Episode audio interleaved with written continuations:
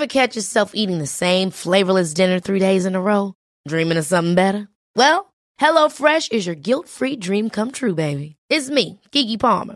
Let's wake up those taste buds with hot, juicy pecan-crusted chicken or garlic butter shrimp scampi. Mm. Hello Fresh. Stop dreaming of all the delicious possibilities and dig in at HelloFresh.com. Let's get this dinner party started. Hey, it's Ryan Reynolds, and I'm here with Keith, co star of my upcoming film, If, only in theaters, May 17th. Do you want to tell people the big news? All right, I'll do. Sign up now and you'll get unlimited for $15 a month in six months of Paramount Plus Essential Plan on us. Mintmobile.com slash switch. Upfront payment of $45 equivalent to $15 per month. Unlimited over 40 gigabytes per month. Face lower speeds. Videos at 480p. Active Mint customers by 531.24 get six months of Paramount Plus Essential Plan. Auto renews after six months. Offer ends May 31st, 2024. Separate Paramount Plus registration required. Terms and conditions apply if rated PG. Hello, welcome to part two of our delightful chat with Michael Stipe. If you haven't heard part one yet, stop what you're doing. Go back to the feed, find part one, listen there, and then come back here for part two. Here's part two. I feel like we're talking about two things, both of which are crystallized in your book. So we've got COVID, and that has changed the world in a massive way. Yeah. Uh, it's paused the world in a massive way. I, I do fear that people will forget it and actually it won't change anything. That's my fear. Oh. But then we're also talking about just a word that's come up a few times is privilege. Yeah. And the the way in which we are all waking up to, for me, I feel long overdue. Um, the fact that there is so much inequality that I have through being a white gay man have been able to skip past. And, you know, if I think of myself 15 years ago, I was never talking about any, of the stuff that I talk about now. And I wonder what you, as an artist, feels that does for you and how you feel you must represent it in whichever medium you're working in at the time. I think accepting um, accepting that that that that, that that's uh, accepting the truth of that, and then allowing humility, allowing allowing humility. That's that. I think that's really important to be able to say, um, I don't know everything. Uh, I don't know the experience of that. I can empathize. I can try to imagine, but I will never know what it feels like to be this person or that person. Um, But but there is a basic humanity that we all carry within ourselves. The book is also very much about feminine energy, and that's I mean that's that's that's very much where I think we're headed. Uh, if if we actually survive, and I think we, I, I'm an optimist. I do think that we will survive. Um, I don't think that COVID is going to be forgotten. I, we we differ on that. On that, uh, I think it's going to be with us for a very long time, and hopefully minimized. Hopefully, it'll be something that's quite controllable. But th- you know, these are scary things and scary times that we're talking about. But we're making these magnificent leaps forward culturally um, in terms of acknowledging uh, privilege, acknowledging uh, what it is to be born white and to be born cis male, whether we're queer or not, uh, or gay or not, or, or however we identify. We're something that is not something else. And to be able to empathize with, to be able to approach that with an amount of humility, for me, falls into what, again, what this book started as, which was this celebration of feminine energy. And, and by feminine, I don't mean born with a vagina. I mean the kind that that energy that we all have within ourselves. Our my ability as a male to acknowledge that in myself and to actually recognize it uh, as a performer and as an artist as a superpower to say that vulnerability allowed me uh, as a 20 year old to be the public figure that I became uh, representing something that was very, very different from what had been represented before and very um, off the mark from what was being represented by my generation. And so I'm very proud of that, you know, but, Yes. but moving, moving away from me, not about me, the, that feminine energy is where I think we're shifting. You know, it's the age of Aquarius. I mean, I'm a total hippie, Chris. So it's, it's, I'm gonna, I'm, I, yeah, I'm gonna, I'm gonna like, you know, I'll reference all that stuff and I'll burn all the incense I want, um, to, um, to support my ideas. Uh, they don't have to apply uh, universally, you know, but but that's my particular church. That's that's that's where I think we're headed. And and again, I'm an optimist, so I feel like it's it's not all doom and gloom, and it's not all scary and sad. There there are there are beautiful, incredible moments within the struggle of arriving at that place. Hmm. we have to honor all of it.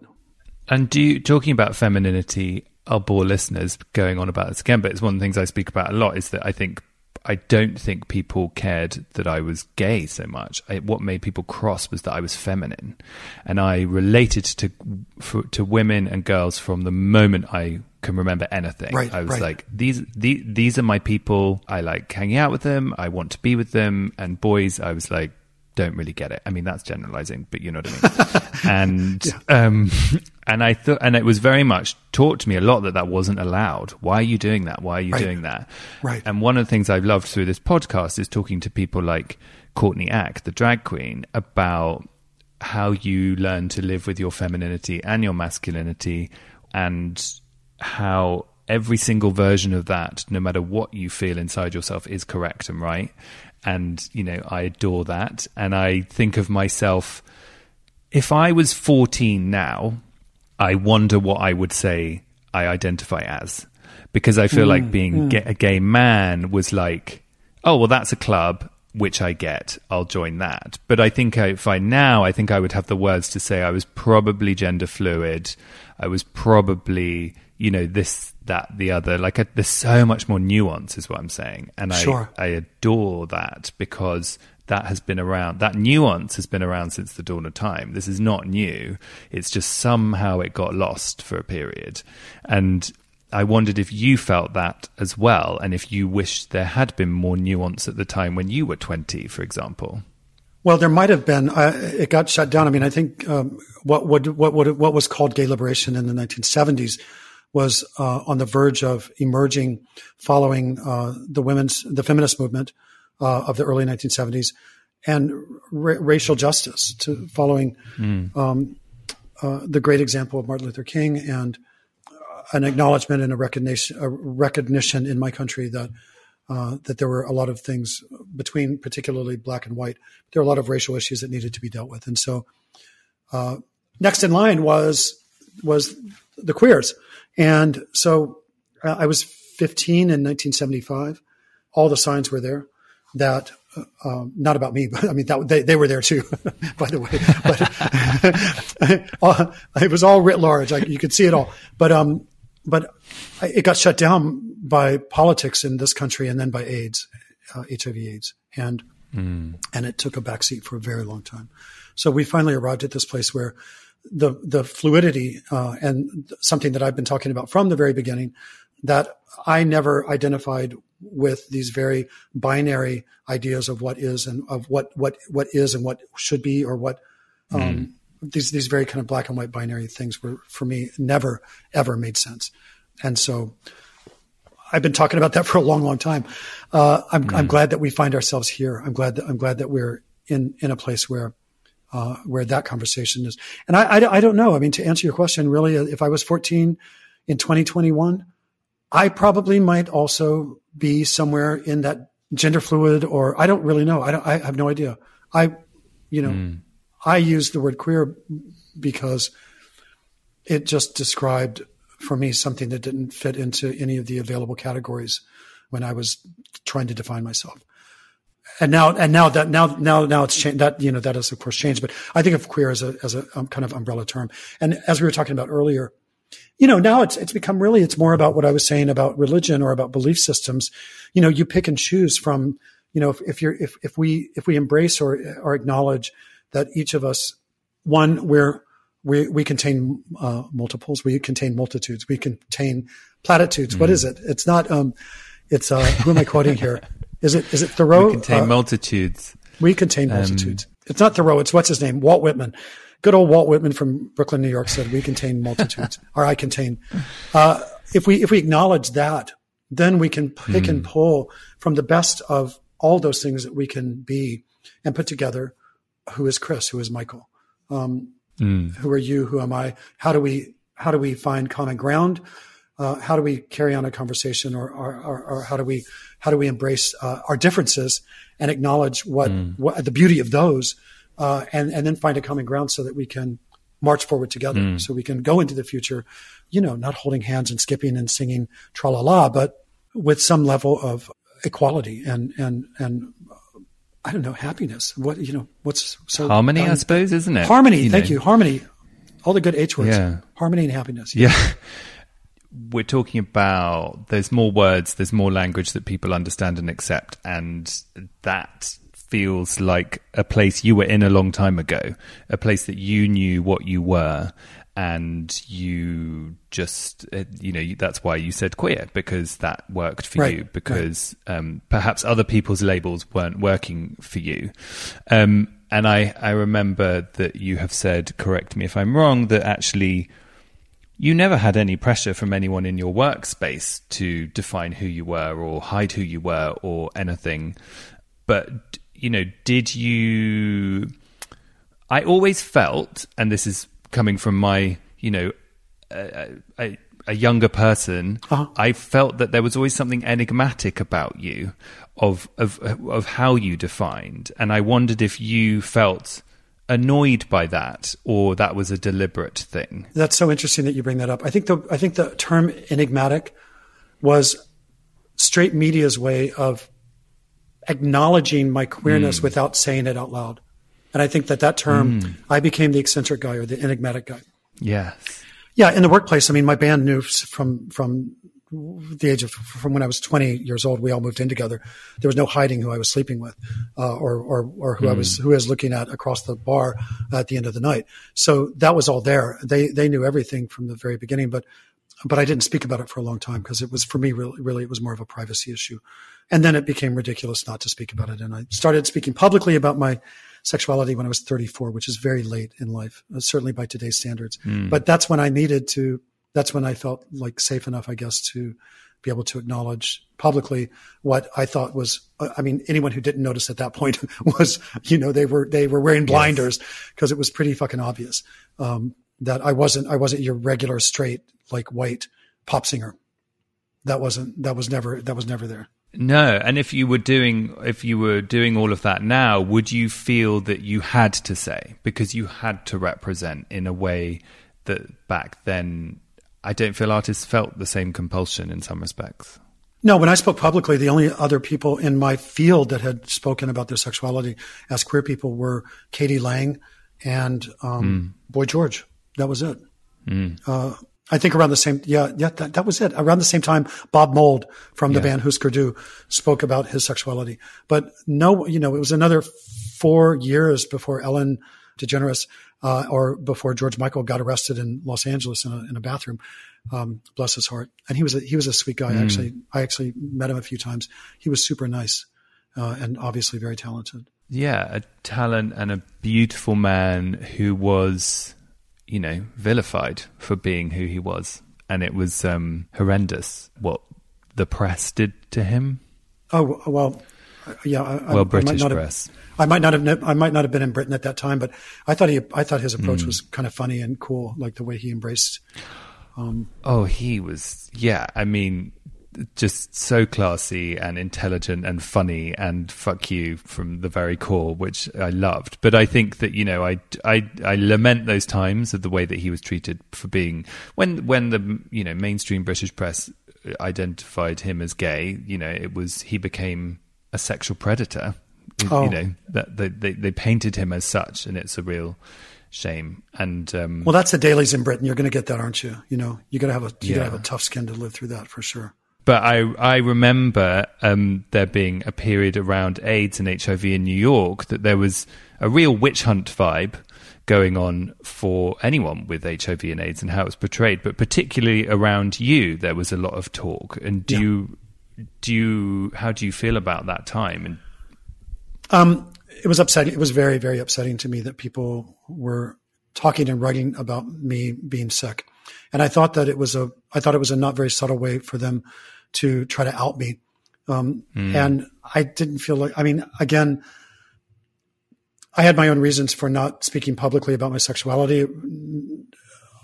Basically, basically at the time I was 32, 31, 32 when this was going on.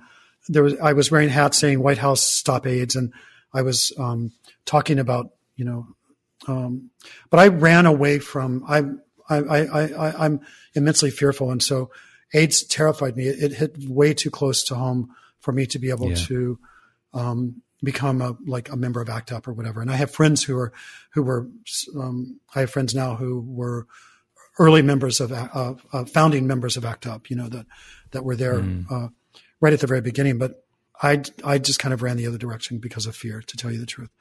Um, and mm. then I felt like privacy. I felt like I gave so much of who I was as a performer and as a writer and in interviews. I just didn't. I wanted to keep something for myself. And the times that I had tried to speak about my sexuality, the blowback from the gay community was more tremendously horrible to me than than from the straight community, frankly, because I, I, because I don't identify as gay.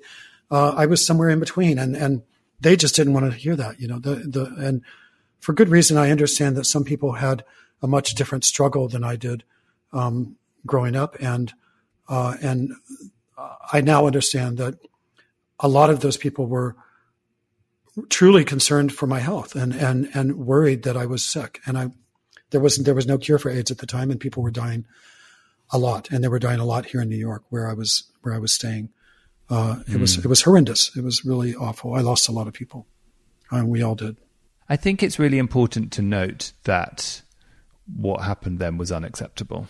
I suppose, and and I'm pleased that I don't think it would happen now. Politically, you um, mean in terms of AIDS, in terms of HIV/AIDS, or what? I well, I think I'm talking personally about you actually. Oh, oh sorry. Um, but also, what we've spoken about a lot in recent months on this podcast actually is how the whole HIV was dealt with. In you know, was completely unacceptable. And I don't know if you've seen "It's a Sin," Russell T Davies' show. I haven't seen it yet. About no. I've read all about it.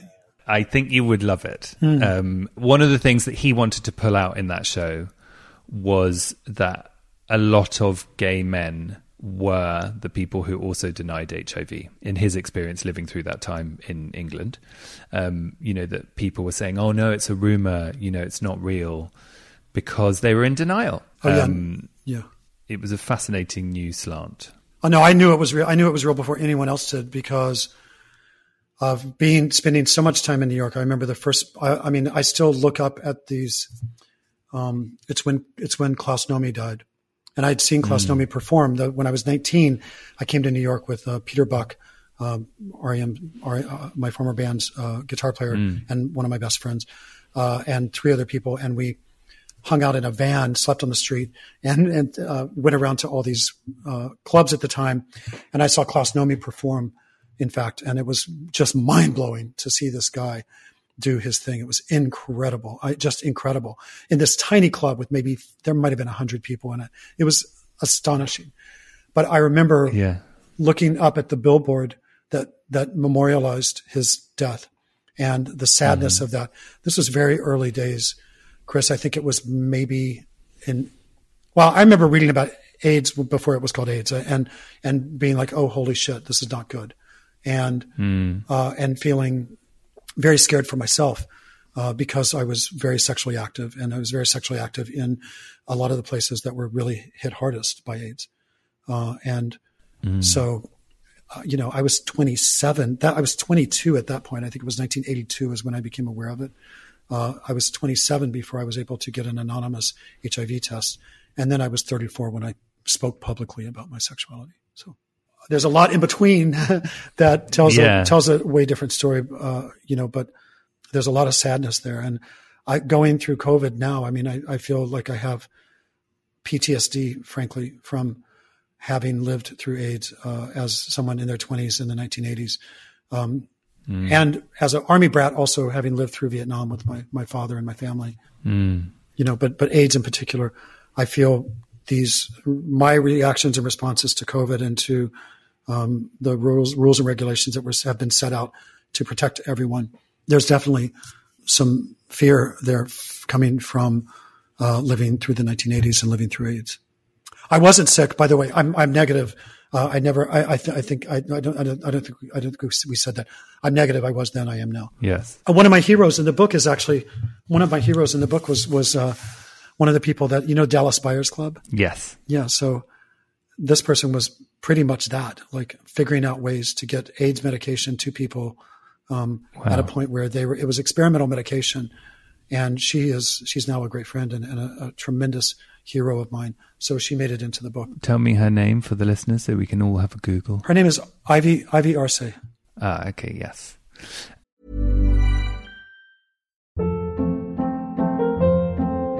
Hold up. What was that? Boring. No flavor. That was as bad as those leftovers you ate all week. Keke Palmer here, and it's time to say hello to something fresh and guilt-free. Hello Fresh. Jazz up dinner with pecan-crusted chicken or garlic butter shrimp scampi. Now that's music to my mouth. Hello Fresh. Let's get this dinner party started. Discover all the delicious possibilities at hellofresh.com.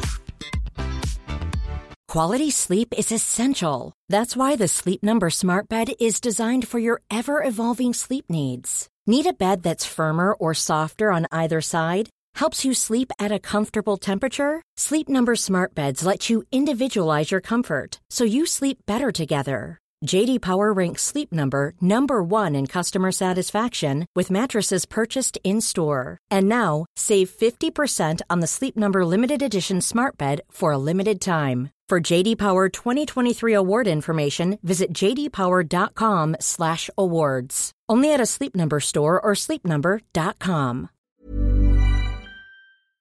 One thing I wanted to ask you, which you spoke about in your voice notes, which come with the book, which are beautiful, is I think I heard you say a couple of times about being in the moment.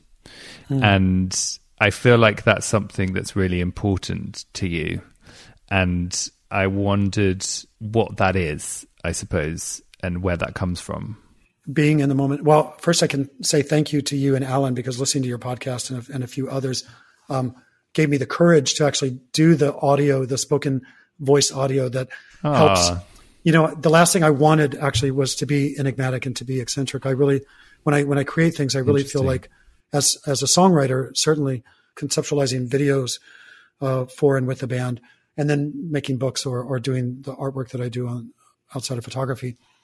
I never want to be uh, difficult to understand. I, I I'm really I want all people to feel smart when they look at or or hear something that I've done and feel like they can connect with it emotionally or otherwise. Hopefully emotionally, but but at least otherwise. And so to be able to provide um, a little bit of a walking tour with my voice through the book, I have you guys to thank for that because it was really uh, listening to your podcast and and a couple others as I mentioned.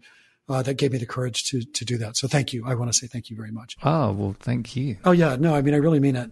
Um, I admire you guys a great deal, and and so thank you for that. Um, in terms of being in the moment, I I just, as I mentioned earlier, I um, from performing uh, and from being hyperactive as a child, having this very adrenalized state, it doesn't do any favors for memory, and so mm-hmm. allowing myself to be in the moment is not something that comes easily. Well, you know what? The truth is, maybe it does come easily to me, but I don't recognize it when it's there. And then I want it. I mm-hmm. I want to be there, but I'm always thinking about. My mom calls it monkey brain. One of one of our great friends who was a yoga instructor, and he's now sadly passed. He was the first love of my life. Jeremy Ayers uh, was my mom's yoga instructor years later, uh, and and a great a great dear friend of the family. But Jeremy always referred to my mom as having monkey brain, and that's where you're thinking about you're thinking about all these different things at one time, and you can never focus or settle on one thing. Um, I, I try to I try to eliminate that, and and really be there. Uh, I have trouble speaking and and uh, formulating my thoughts and putting them into words, and so. Um, and I speak in this as you've now figured out if you never if you never knew before in this very cyclical way. Uh, I always do land where I where I intended to go, but it can get really boring in the middle. Oh, it's not boring. It's great. Ah, ah, ah. Thank you. You're generous. Very generous. No, it's um you speak in this way that is so um kind of warm and kind and inclusive and and in the moment actually I think um Oh, wow. Well- but I think it's something that I I have definitely I could relate to because I've always tried to do that and I'm definitely very monkey brain. Um and you know there's always 5000 things going on. And actually it's kind of one thing i love about for example doing this podcast because it's it's two people talking and you just go you know and that's all that's going on. Or weirdly my other job is i'm a director and actually the it's so focused directing it's actually quite a nice break and i I think there's something about photography because my dad was a fashion photographer um, that is about being in the moment. But also, I think that there's something about taking pictures that I wondered if you can relate to, which is that you are in the moment and you're in the thing, but you're also slightly not there. So, um, Murray Hill, who we interviewed, the drag king from New Sure. York, was Yeah, saying that he's amazing. Mur- Murray, yeah, he's amazing. Murray went to New York and actually used taking photographs as their access point to getting into this world which they were sort of slightly afraid of. And I think I'm getting Murray's pronoun right, being they. Did you ever use photography as an access point to worlds which you knew you wanted to enter, but you were slightly afraid of, uh, in the way that I, I heard Murray say that Murray did, and I, I sort of was interested by that. Um, the answer would be yes, absolutely. Yeah. And it also, you know, there's a, it's probably, yeah, I'm going to say it's following Warhol, but which, who plays a huge, you know, that's a big part of my understanding of how things are and how they should be uh, in terms of art is through Andy Warhol, who I consider to be the greatest artist of the 20th century. Uh, uh, but the idea of having uh, this recording device with you at all times and actually using it. And I'm so glad now that I was taking all those pictures because I look back and I'm like, what a life I've had. What people I've met. Like some of them, it's like, it's one night and you're, you're, you're there and it's gone and you're moving.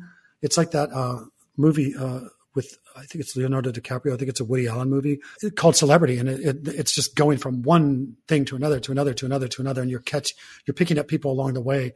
And half of them are, Yes. half of them are world renowned and the other half are not. And everyone's just kind of like, whoa, it's one ongoing party. That's, I look at my life mm. through, through the images that I took. And I'm so glad I took those pictures because I'm like, wow, man, I have been to some incredible places and I've met some incredible people and I've had access to, you know, just let's say proximity. Let's not even suggest that there's a relationship or a friendship there, but just in terms of simple proximity, I've had access to some of the greatest minds and some of the greatest artists of, of our time. Sometimes they offer me advice and sometimes I remember it. How about that? What has been some of the best advice you've been given? I have to ask that question. Um, Patti Smith told me when I was approaching a very, very difficult project with my former band. This mm-hmm. was back in 1998 or 99. We were, we were, we had been friends for a couple of years at that point. She told me I needed to walk unafraid. And I actually took the, I said, can I have that phrase? can I have that? She said, yeah, it's yours. And I, and I wrote the song Walk Unafraid, which then became a LGBTQIA kind of clarion call, uh, of that time Yeah. for a lot of, a lot of the fans that were seeing us perform live. Um, that became their song because it, it really spoke of, of being an outsider, feeling, um, uh, overwhelmed by the amount of things that are really in culture and in in life kind of against you, uh, but feeling strong enough to embrace the the beauty of who you are and what you are, and and just we're kind of running with that. Wow. And so I wrote that song, "Walk Unafraid." Um, trust your instinct. That's another really good one. Yes, that's so lovely. And Patti, when even when Patti came on this podcast, she gave Alan a beautiful piece of advice, which was um, he was saying that he was frightened of doing this dance piece that he's doing, Right. And she just said, "But Alan, if you if you try your best, that's all you can do." I think it was something like that, and it was just like, yeah, absolutely, that's really simple. Actually, you try your best, that's all you can do. done and spoken from you know the mouth of the sensei. I mean, who could you know who could who could Yeah. who could speak better about literally jumping feet first into any situation she finds herself in, completely unafraid. She's she's she's fearless, and and that's again. I mean, not to not to circle back over and over again to the book, but it's that fearlessness mm. that that that that I was searching for when when I when I decided to include most of or all of the people in the book that that fierceness that individuality that uh, embracing of, of our vulnerability of our insecurities uh, as superpowers. And I, i'm granting uh, I'm, Yes. I'm actually quoting uh, this is great advice uh, in fact greta thunberg i think referred to her um, uh, her being on the spectrum as a superpower. And i was like whoa this is this is coming from a how old is she 16 year old I don't know how old she is. It's like sixteen. a young woman referring to autism, her or her being uh, on the spectrum as a superpower. And I was like, wait a minute, I'm not autistic, but I've got superpowers too. And one of my superpowers is Yes. my vulnerability and my my acknowledging that instinctually from the point of from 20 years old, from 19 years old, having the audacity and the courage to think that I could do that thing and then setting out to do it and then actually learning, well, I do have a voice. Well, I can actually write uh, a narrative and a lyric and I can put it together. Well, I can actually, I can use that voice and I can do really good things with it and, and, and entertain people and, and possibly move people emotionally, which is, that's, that's what I go to music for. That's what I want when I go to music. So that's what I try to provide, you know. Well, listen, I mean, you have provided it above and beyond for many, many years. And we, you know, from music to your art to your photography.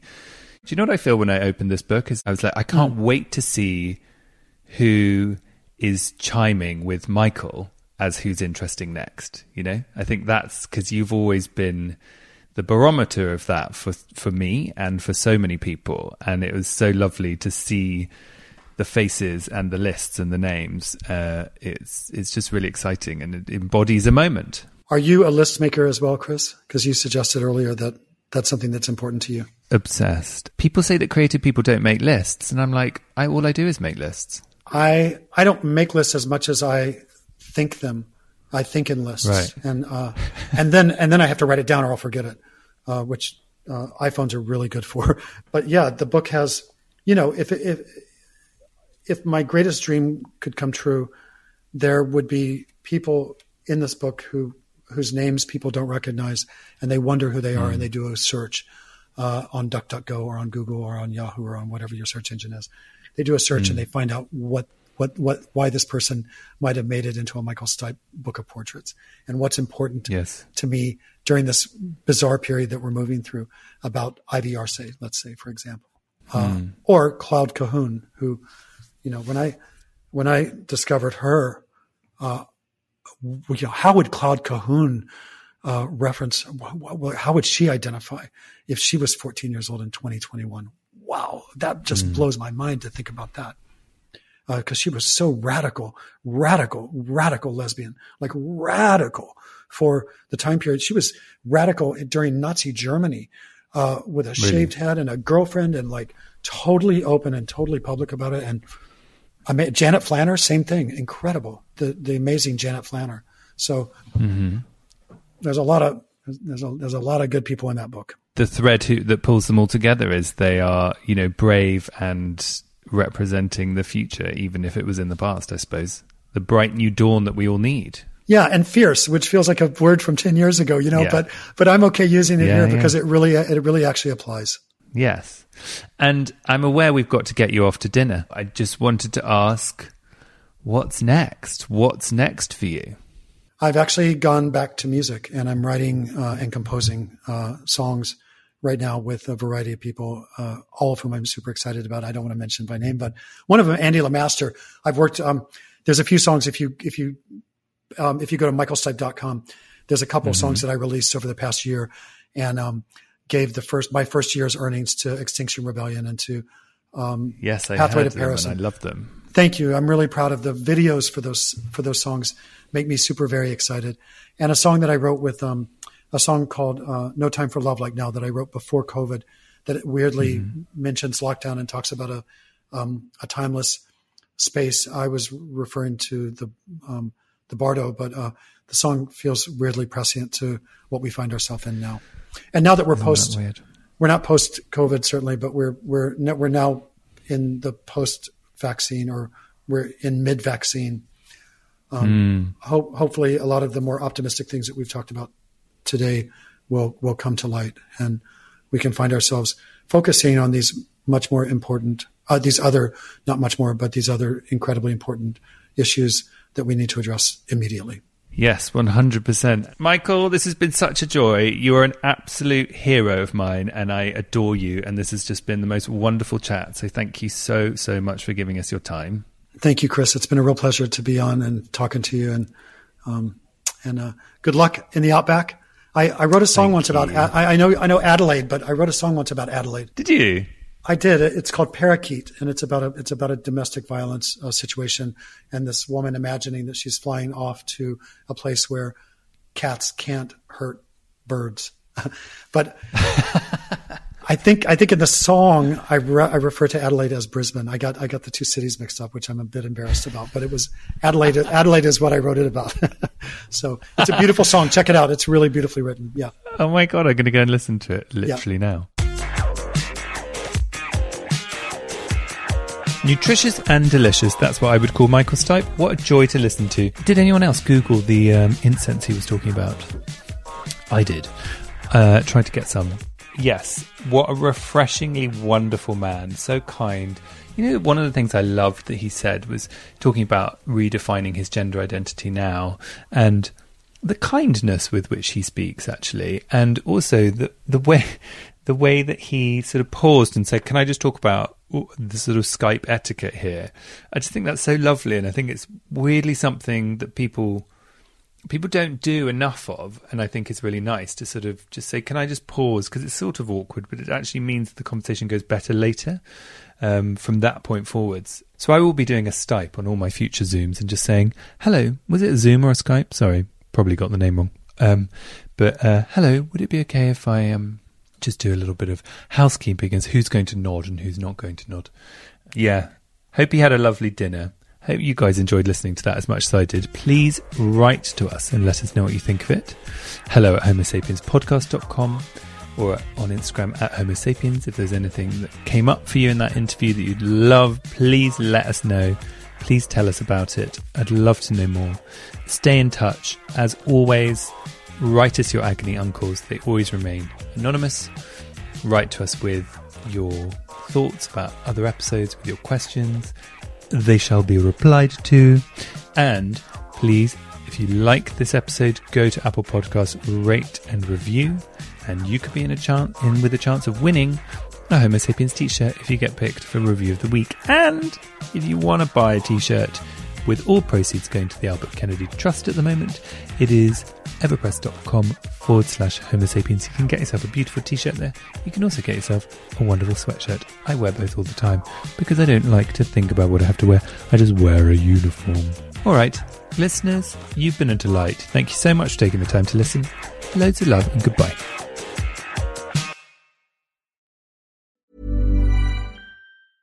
Mom deserves the best, and there's no better place to shop for Mother's Day than Whole Foods Market. They're your destination for unbeatable savings, from premium gifts to show-stopping flowers and irresistible desserts. Start by saving 33% with Prime on all body care and candles. Then get a 15-stem bunch of tulips for just $9.99 each with Prime. Round out Mom's menu with festive rosé, irresistible berry chantilly cake, and more special treats. Come celebrate Mother's Day at Whole Foods Market.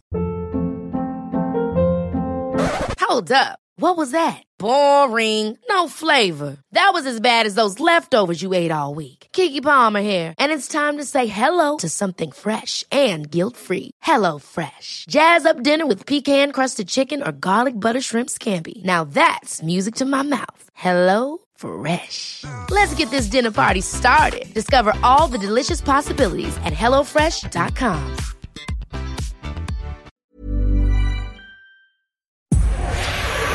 powered by Spirit Studios.